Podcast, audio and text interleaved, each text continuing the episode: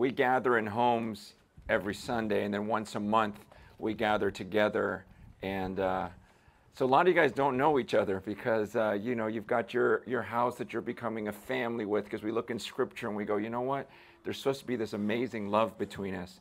And so often, you know, we've you know defined church as a place you go and sit in a service and then leave. And it's like, man, we don't see that in the Bible the church was supposed to be a family. It was supposed to be like your brothers and sisters. Man, you give the shirt off your back. If someone needs a place to live, you, you let them in your home. It's like you, you know you're taken care of because we're family. And so we've, you know, broken it down in homes and a lot of you guys meet, you know, in other houses. And, and this is the once a month time where we get to see each other and kind of like a big family reunion where you got creepy uncles, you know, that you catch up with, and, and it's like, oh man, I didn't know you, you know, we were related, you know, we we get together and catch up and worship together. But man, just look around right now, and just look. I mean, just all these faces you don't normally see and whatever, and God's doing something with us, and. Uh, man, and after uh, we, we worship together and getting His Word together, we go and we just have some, you know, some of you guys brought food to share with everyone, and and we just hang out and try to be as much a family as we can. And it's so hard because in this day and age, man, where everyone, we don't even talk on the phone anymore. It's just a quick text, you know, a few words or letters here and there. And yet, what God wants of us is this deep relationship.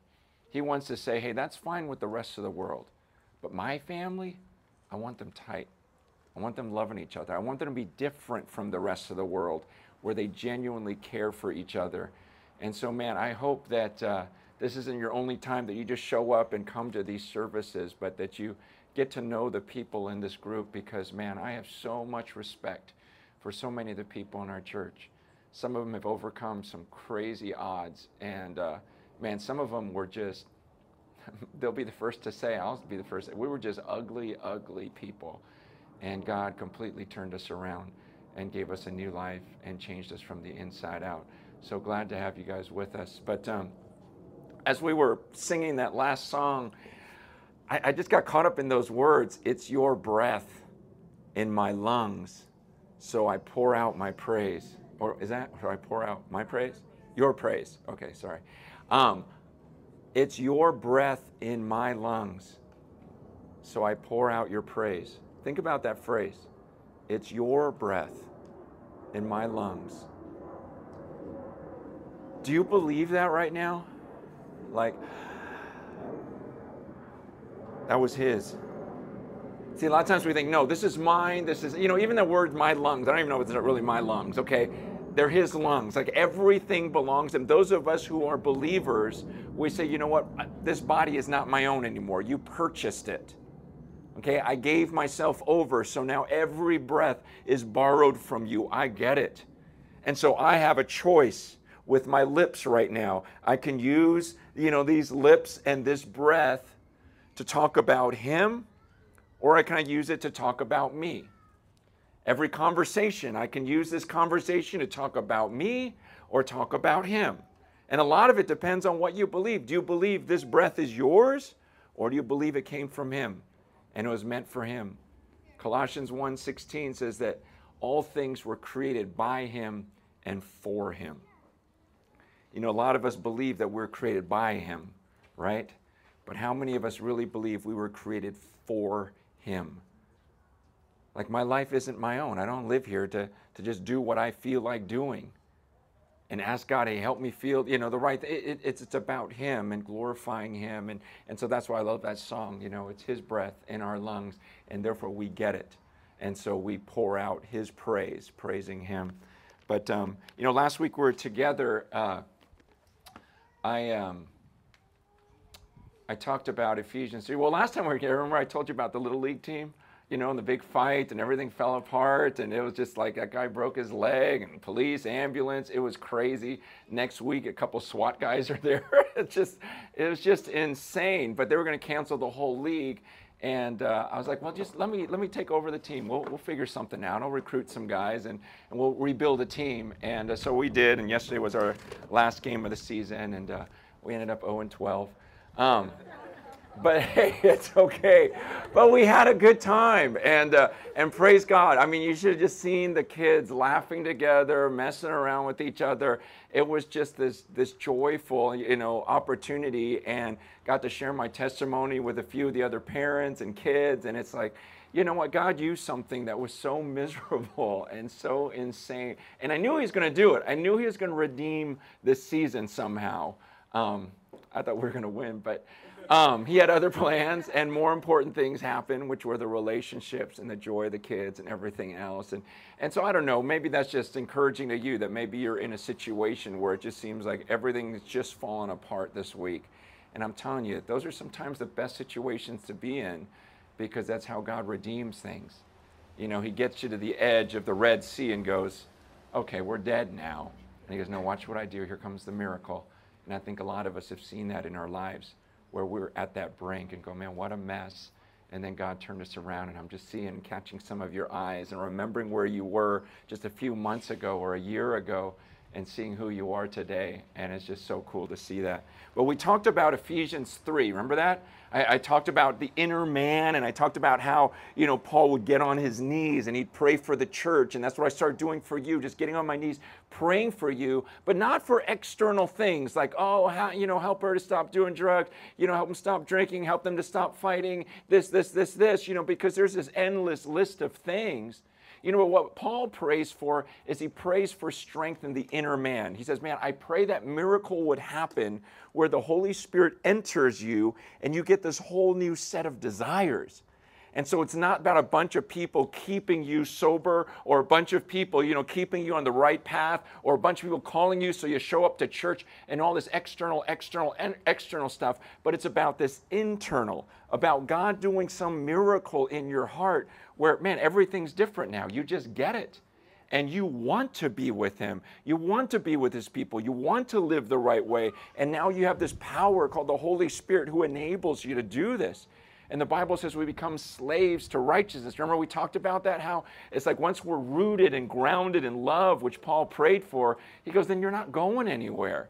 You're rooted in it versus you're just kind of blown and tossed by the wind. And yesterday I was in the TLs last night teaching. We had like 2,000 people serving in the TL. Uh, about 2,000 Christians came into the Tenderloin and they're just, you know, passing out food, sharing the gospel, just bringing light there. And then I had an opportunity to talk at the end and speak at the end and spoke out of Matthew 7 and talked about how, you know, that's, that's where he talks about how there's those who built their house on the rock and then there are those who built their house on the sand, you know. And the, the two houses look exactly the same. Everything looks exactly the same. You would never know the difference until the storm came.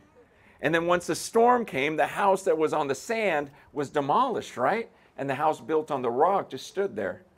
It was just firm. It was on a firm foundation. And we talked about how a lot of times we could be in a gathering like this and we all look the same. I mean, yeah, we're like every nationality on earth right here, but you, you know, but in general, you don't know who's for real.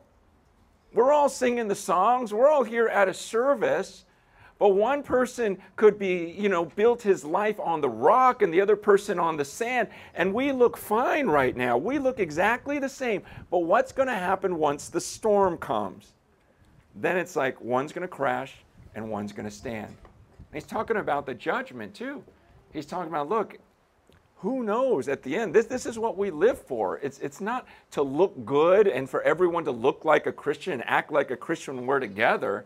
It's about what matters is at the end, am I going to stand? Am I really rooted in the love of Christ? Do I really know Him?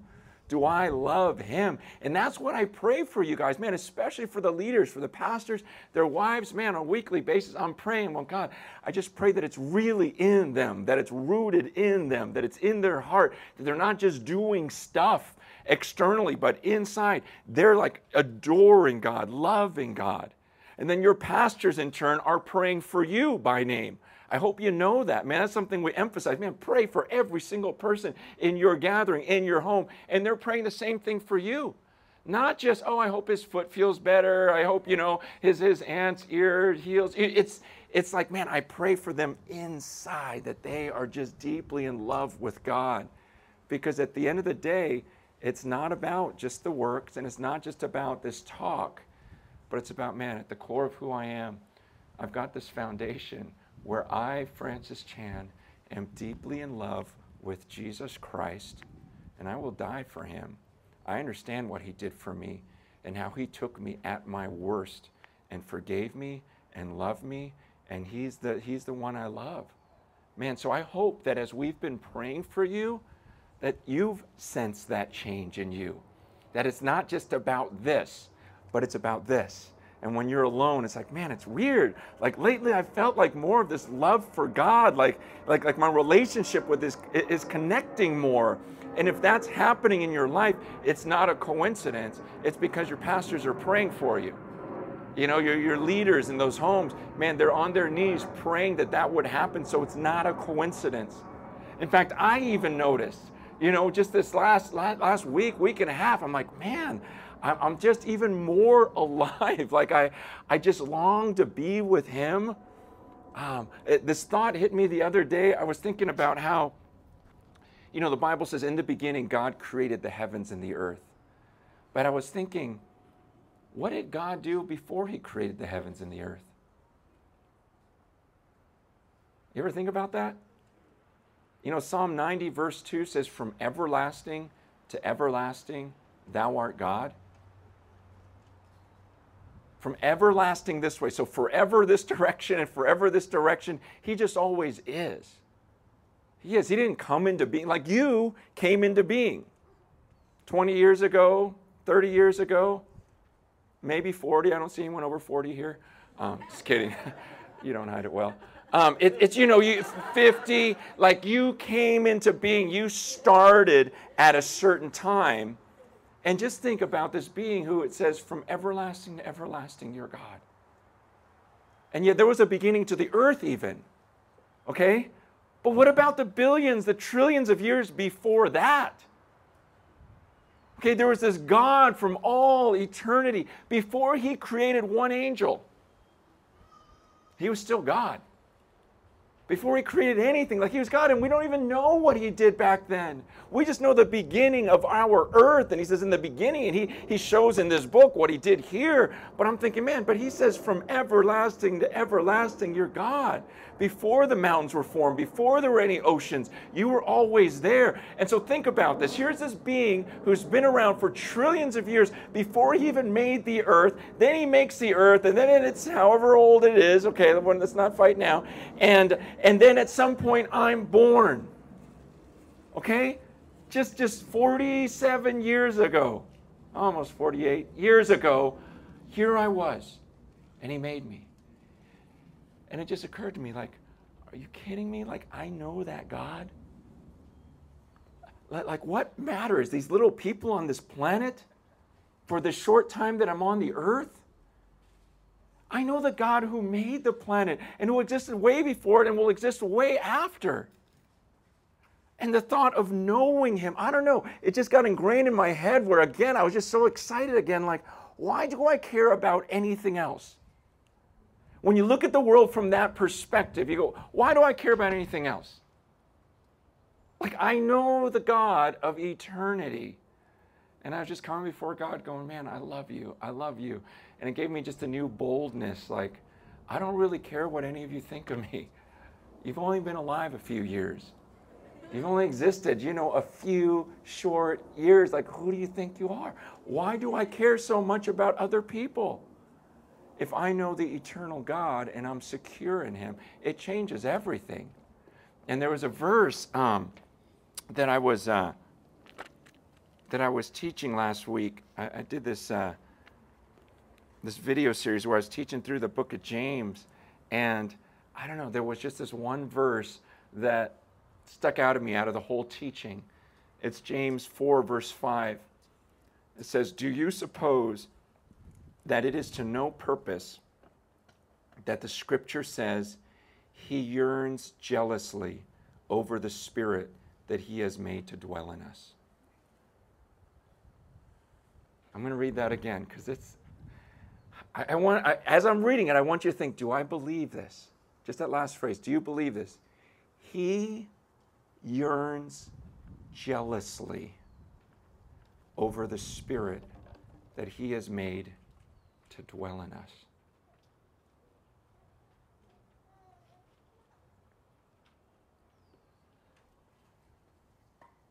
That God who's existed forever, do you believe that He yearns jealously? Aren't those crazy words for God? I mean, that, that just, it just struck me like, okay, wait, you're Almighty God. You've been here forever. And you yearn jealously for my spirit?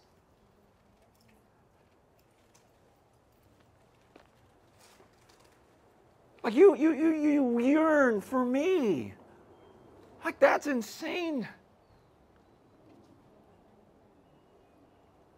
I mean, I, you know, I think we've all been in that position where, you know, maybe, you know, when you're younger or maybe now you, you're crushing on someone and they didn't like you.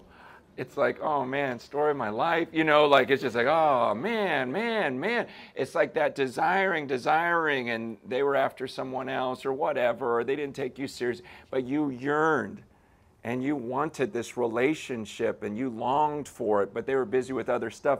And to think that God, the creator, like that, that, that verse just baffled me. I'm just going, wait, so you long for me? People on the earth can reject me, that's cool, whatever, but to think that Almighty God jealously yearns for my spirit, that's a pretty awesome thought. And so I ask you, you know, as He's longing for you, have you been longing back? Have you just been yearning for Him and going, God, God, I just want you? I remember one time I was I was in my 30s and I was like, man, like I love being alone with my wife. I love taking my kids on trips, but I, I thought, man, I, I just want to get away and be alone with God. Like I don't want people around for a little bit. And I just wanted to be me and him. And so I, I went out in the woods, but I didn't really know where the woods were because I was a city boy. And uh, my friend took me and showed me where the woods were. And then he drove me back home and said, okay, so that's where you go if you want to be alone. And, uh, and but he prayed for me before I left. And he started praying. He goes, he goes, Lord, I'm so grateful. I'm so excited for Francis because I know how he's wanted this time with you. But then he kept praying and he goes, and God, I'm so happy for you because I know how you've wanted this time with him. And when he prayed that, I thought, ooh, that I don't like that's weird. Like that felt uncomfortable. I, I, I, felt like he was wrong in praying that at that time. I'm like, ah, oh, don't say that. I mean, I want God, but you, it felt arrogant to think that God would want me. Like I'd never heard anyone speak like that before. And it felt so uncomfortable. But then as I was reading the scriptures and as I look at that verse, it's like, man, he was absolutely right. I mean, that's a miracle. That's the amazing. That's what. That's why he sent his son to die for us. Man, for, uh, sometimes we forget the gospel and forget that it was God's initiative, that He actually wanted relationship with us, that eternal God is yearning for you. That's why I didn't want to move past what we talked about last time. It's like, okay, last time we talked about you having this intimate relationship with God and wanting Him from the depths of your being. What do we want to talk about this week? It's like, no, let's not move past that. Let's, let's continue in this miracle of God jealously yearning for you. And picture God in heaven yearning for you, your time, your affection. And does he see you down here just loving that and basking in that and go, God, I love being with you too. This is amazing. I know my Creator. See, because for too many years, church has been about external stuff, right? We dress the right way, we go to the right place. And yet you look in Scripture, no, it's about something inward where God makes us a part of his body and we become his church and we're just madly in love with him. That's why I'm always praying for you guys that are Project Bayview, you know, that it's not just the environment that keeps you living a certain way, but that there was a life change in your heart that changed you. The Holy Spirit entered in you. Now you want and you long for these things and you desire these things. And even if there was no Project Bayview from here on out, you're good. You're okay. You'll figure it out because you know what? Inside, the Holy Spirit will never leave you alone.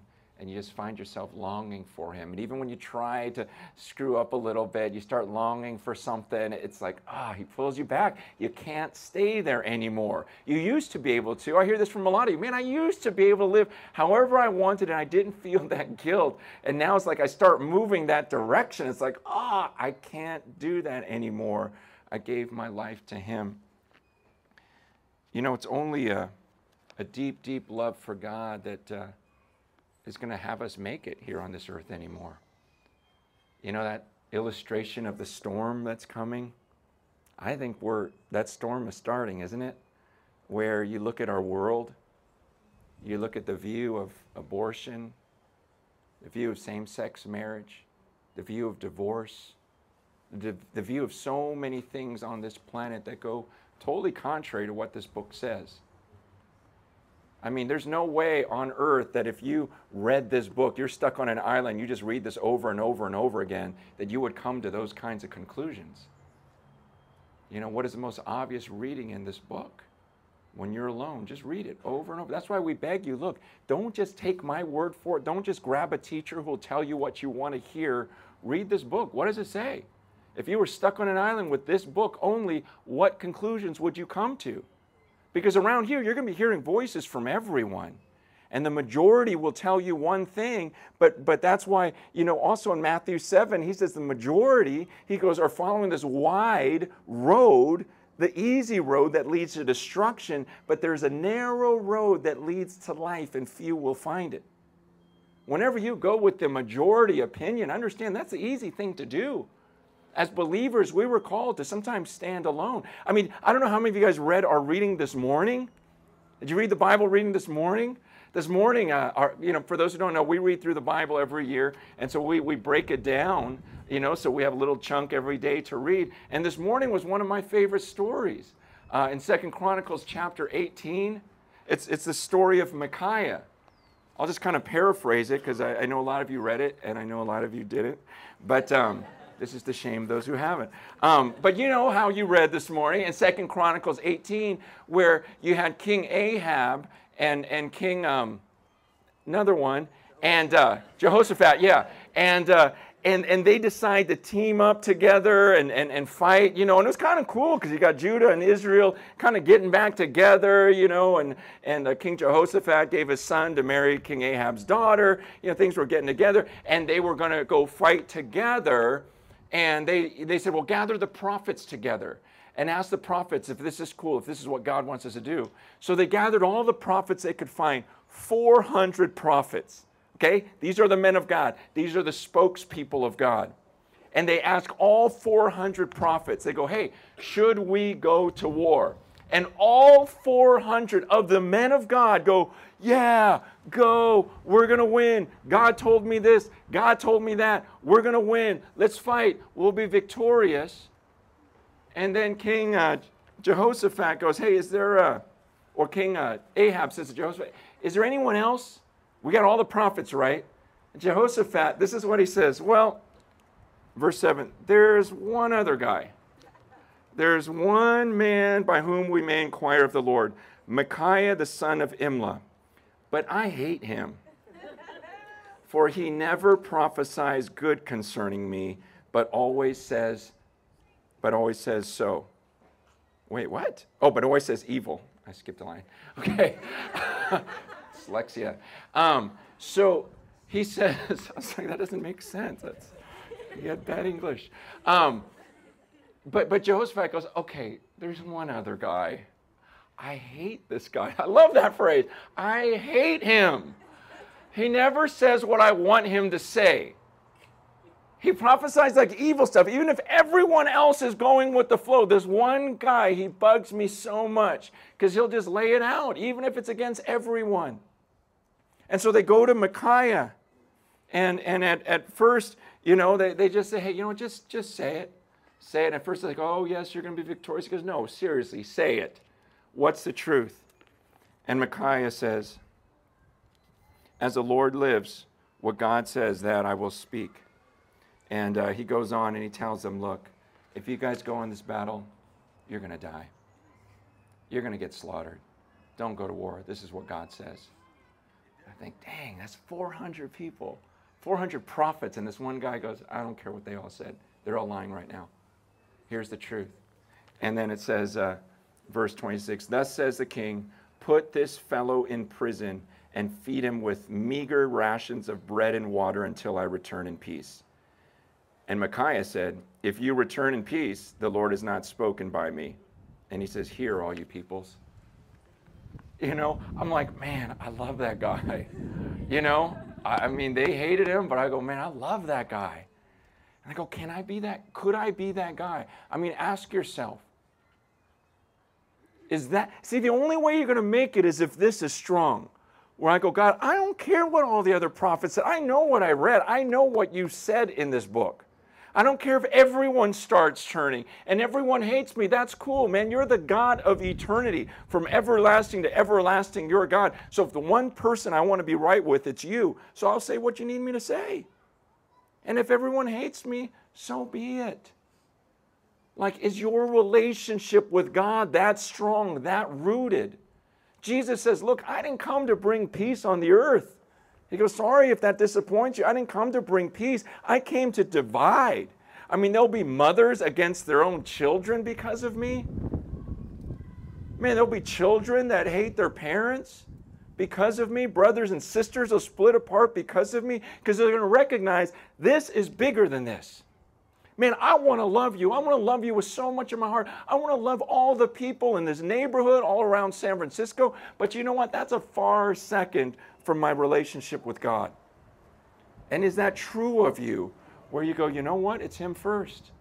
Man, I used to sing this song when I was a kid. Though none go with me, I still will follow. Though none go with me, I still will follow. No turning back, no turning back. Uh, hey, my wife, my kids, man, I'm crazy about them. You guys know that. But given God or my family, it's always going to be God. They're eternal. And that's the best example I can show for my kids. Look, this is how we live life. Man, I love you, but if you're doing something wrong, I'm not going to rejoice in that. God's first in my life. Man, to be able to say that to my own wife. And I want her to be able to say it to me if I ever start leading her in the wrong direction. I want my kids to say that to me if I start going in the wrong direction and they go, you know what, Dad? I'm sorry, you taught me that my relationship with God's more important. And if you're going to head down this path, man, I'm just sad for you. But I can't go down that path with you because this is who God is, and it's who He is to me, and it comes from the inside. You see, because in that verse where it says He jealously yearns for me, and I'm to I'm to close with this. That passage in James, let me, let me read the whole section there. Listen to what he says. It starts in verse 1. He says, What causes quarrels and causes fights among you? Is it not this that your passions are at war within you? You desire and you do not have, so you murder. You covet and you cannot obtain, so you fight and quarrel. You do not have because you do not ask. You ask and you do not receive because you ask wrongly to spend it on your passions. You adulterous people, don't you know that friendship with the world is enmity with God? Therefore, whoever wishes to be a friend of the world makes himself an enemy of God. Or do you suppose it is to no purpose that the scripture says, He yearns jealously over the spirit that He has made to dwell in us? You see the context of that?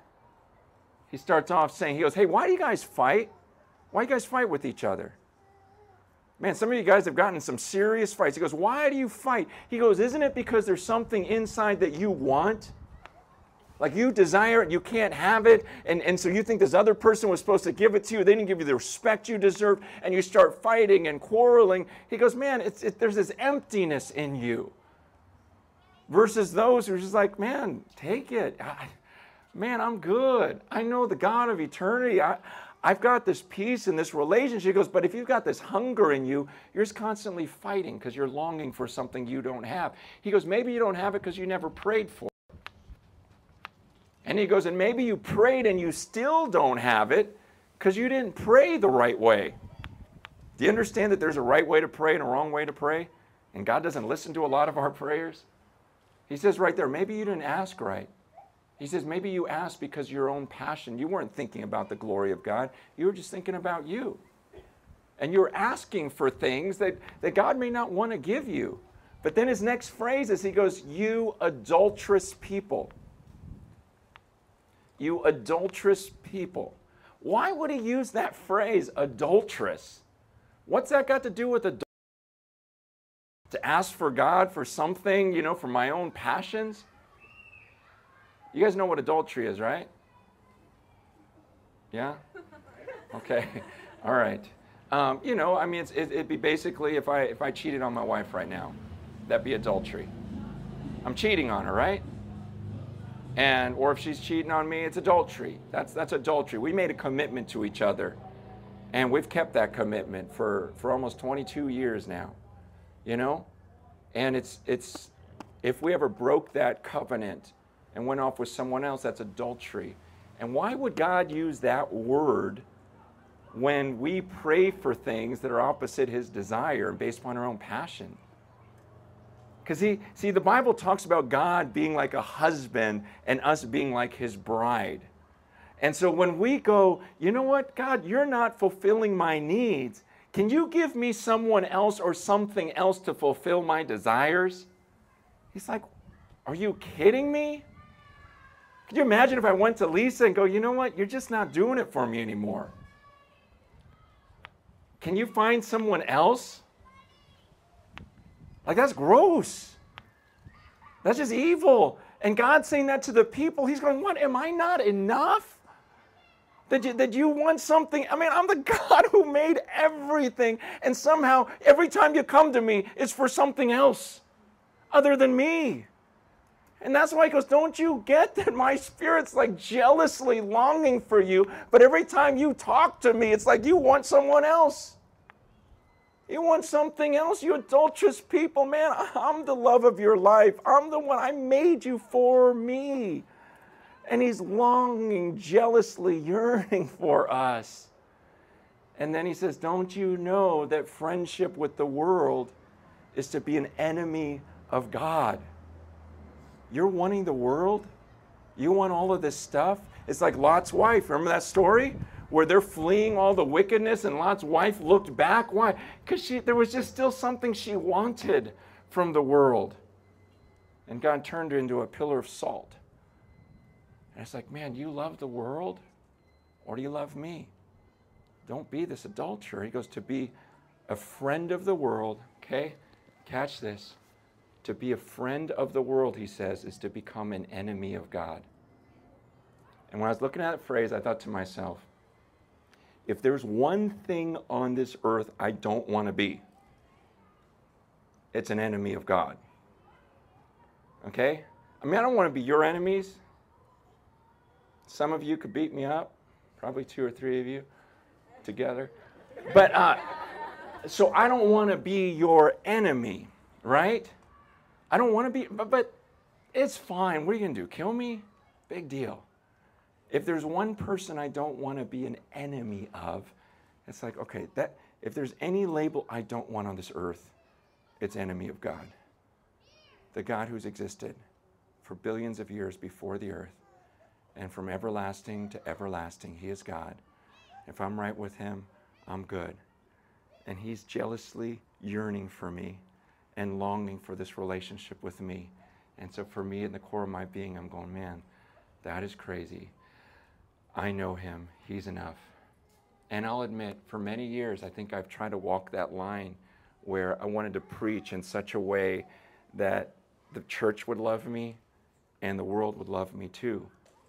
And I feel like for years I was able to do it because I think when I was younger, it's like the morality of our country wasn't that different from Scripture. And now it's come to a point where you just got to choose and let you just keep changing your view on everything else. Like, oh no, okay, yeah, let's let's be their friend and, and tell them this is okay, this is okay, this is okay. It's like, no, we can't keep playing this game. At some point you just go, you know what? I've chosen to submit myself to this book and to stay loyal to this God of this book. And there are things in this book I don't agree with, but you know what? I come under it and say, I will submit to that even though that didn't come from this mind, because if it were up to Francis, I'd have different laws. That's why it's a good principle for you to remember hey, don't believe everything you think. Okay? God's ways, he says, are higher than our ways. He says, as the heavens are above the earth, so are my ways and my thoughts above yours. Okay, so there's God's thoughts and here's ours. And those of us who've existed for a few years sometimes want to think, but I think God should be this way, and I think that He should judge me based, and I think this should be. And it's like, that's great that you think that with your 40 year old brain. You know, but the God who exists from everlasting to everlasting says, no, here's the way it is. And that's why I beg you, get in this book. Alone, alone. And what's the natural reading of this book? And that's what this church is about. It's like getting people alone with God into his presence, not just trusting guys like me, but studying this book and going, what does it really say? And as he yearns for you, I'm praying that you would yearn back for him and long for him. That's my prayer for you guys. And I'm going to keep praying for that. As long as this church is around, just keep praying for you that inside of you, you want him. Because I can't make you love him. That's got to come from inside of you and has to come from God himself. So, we're going to do something that God asks us as uh, believers to do, those of us who love him. And that's uh, the partaking of communion.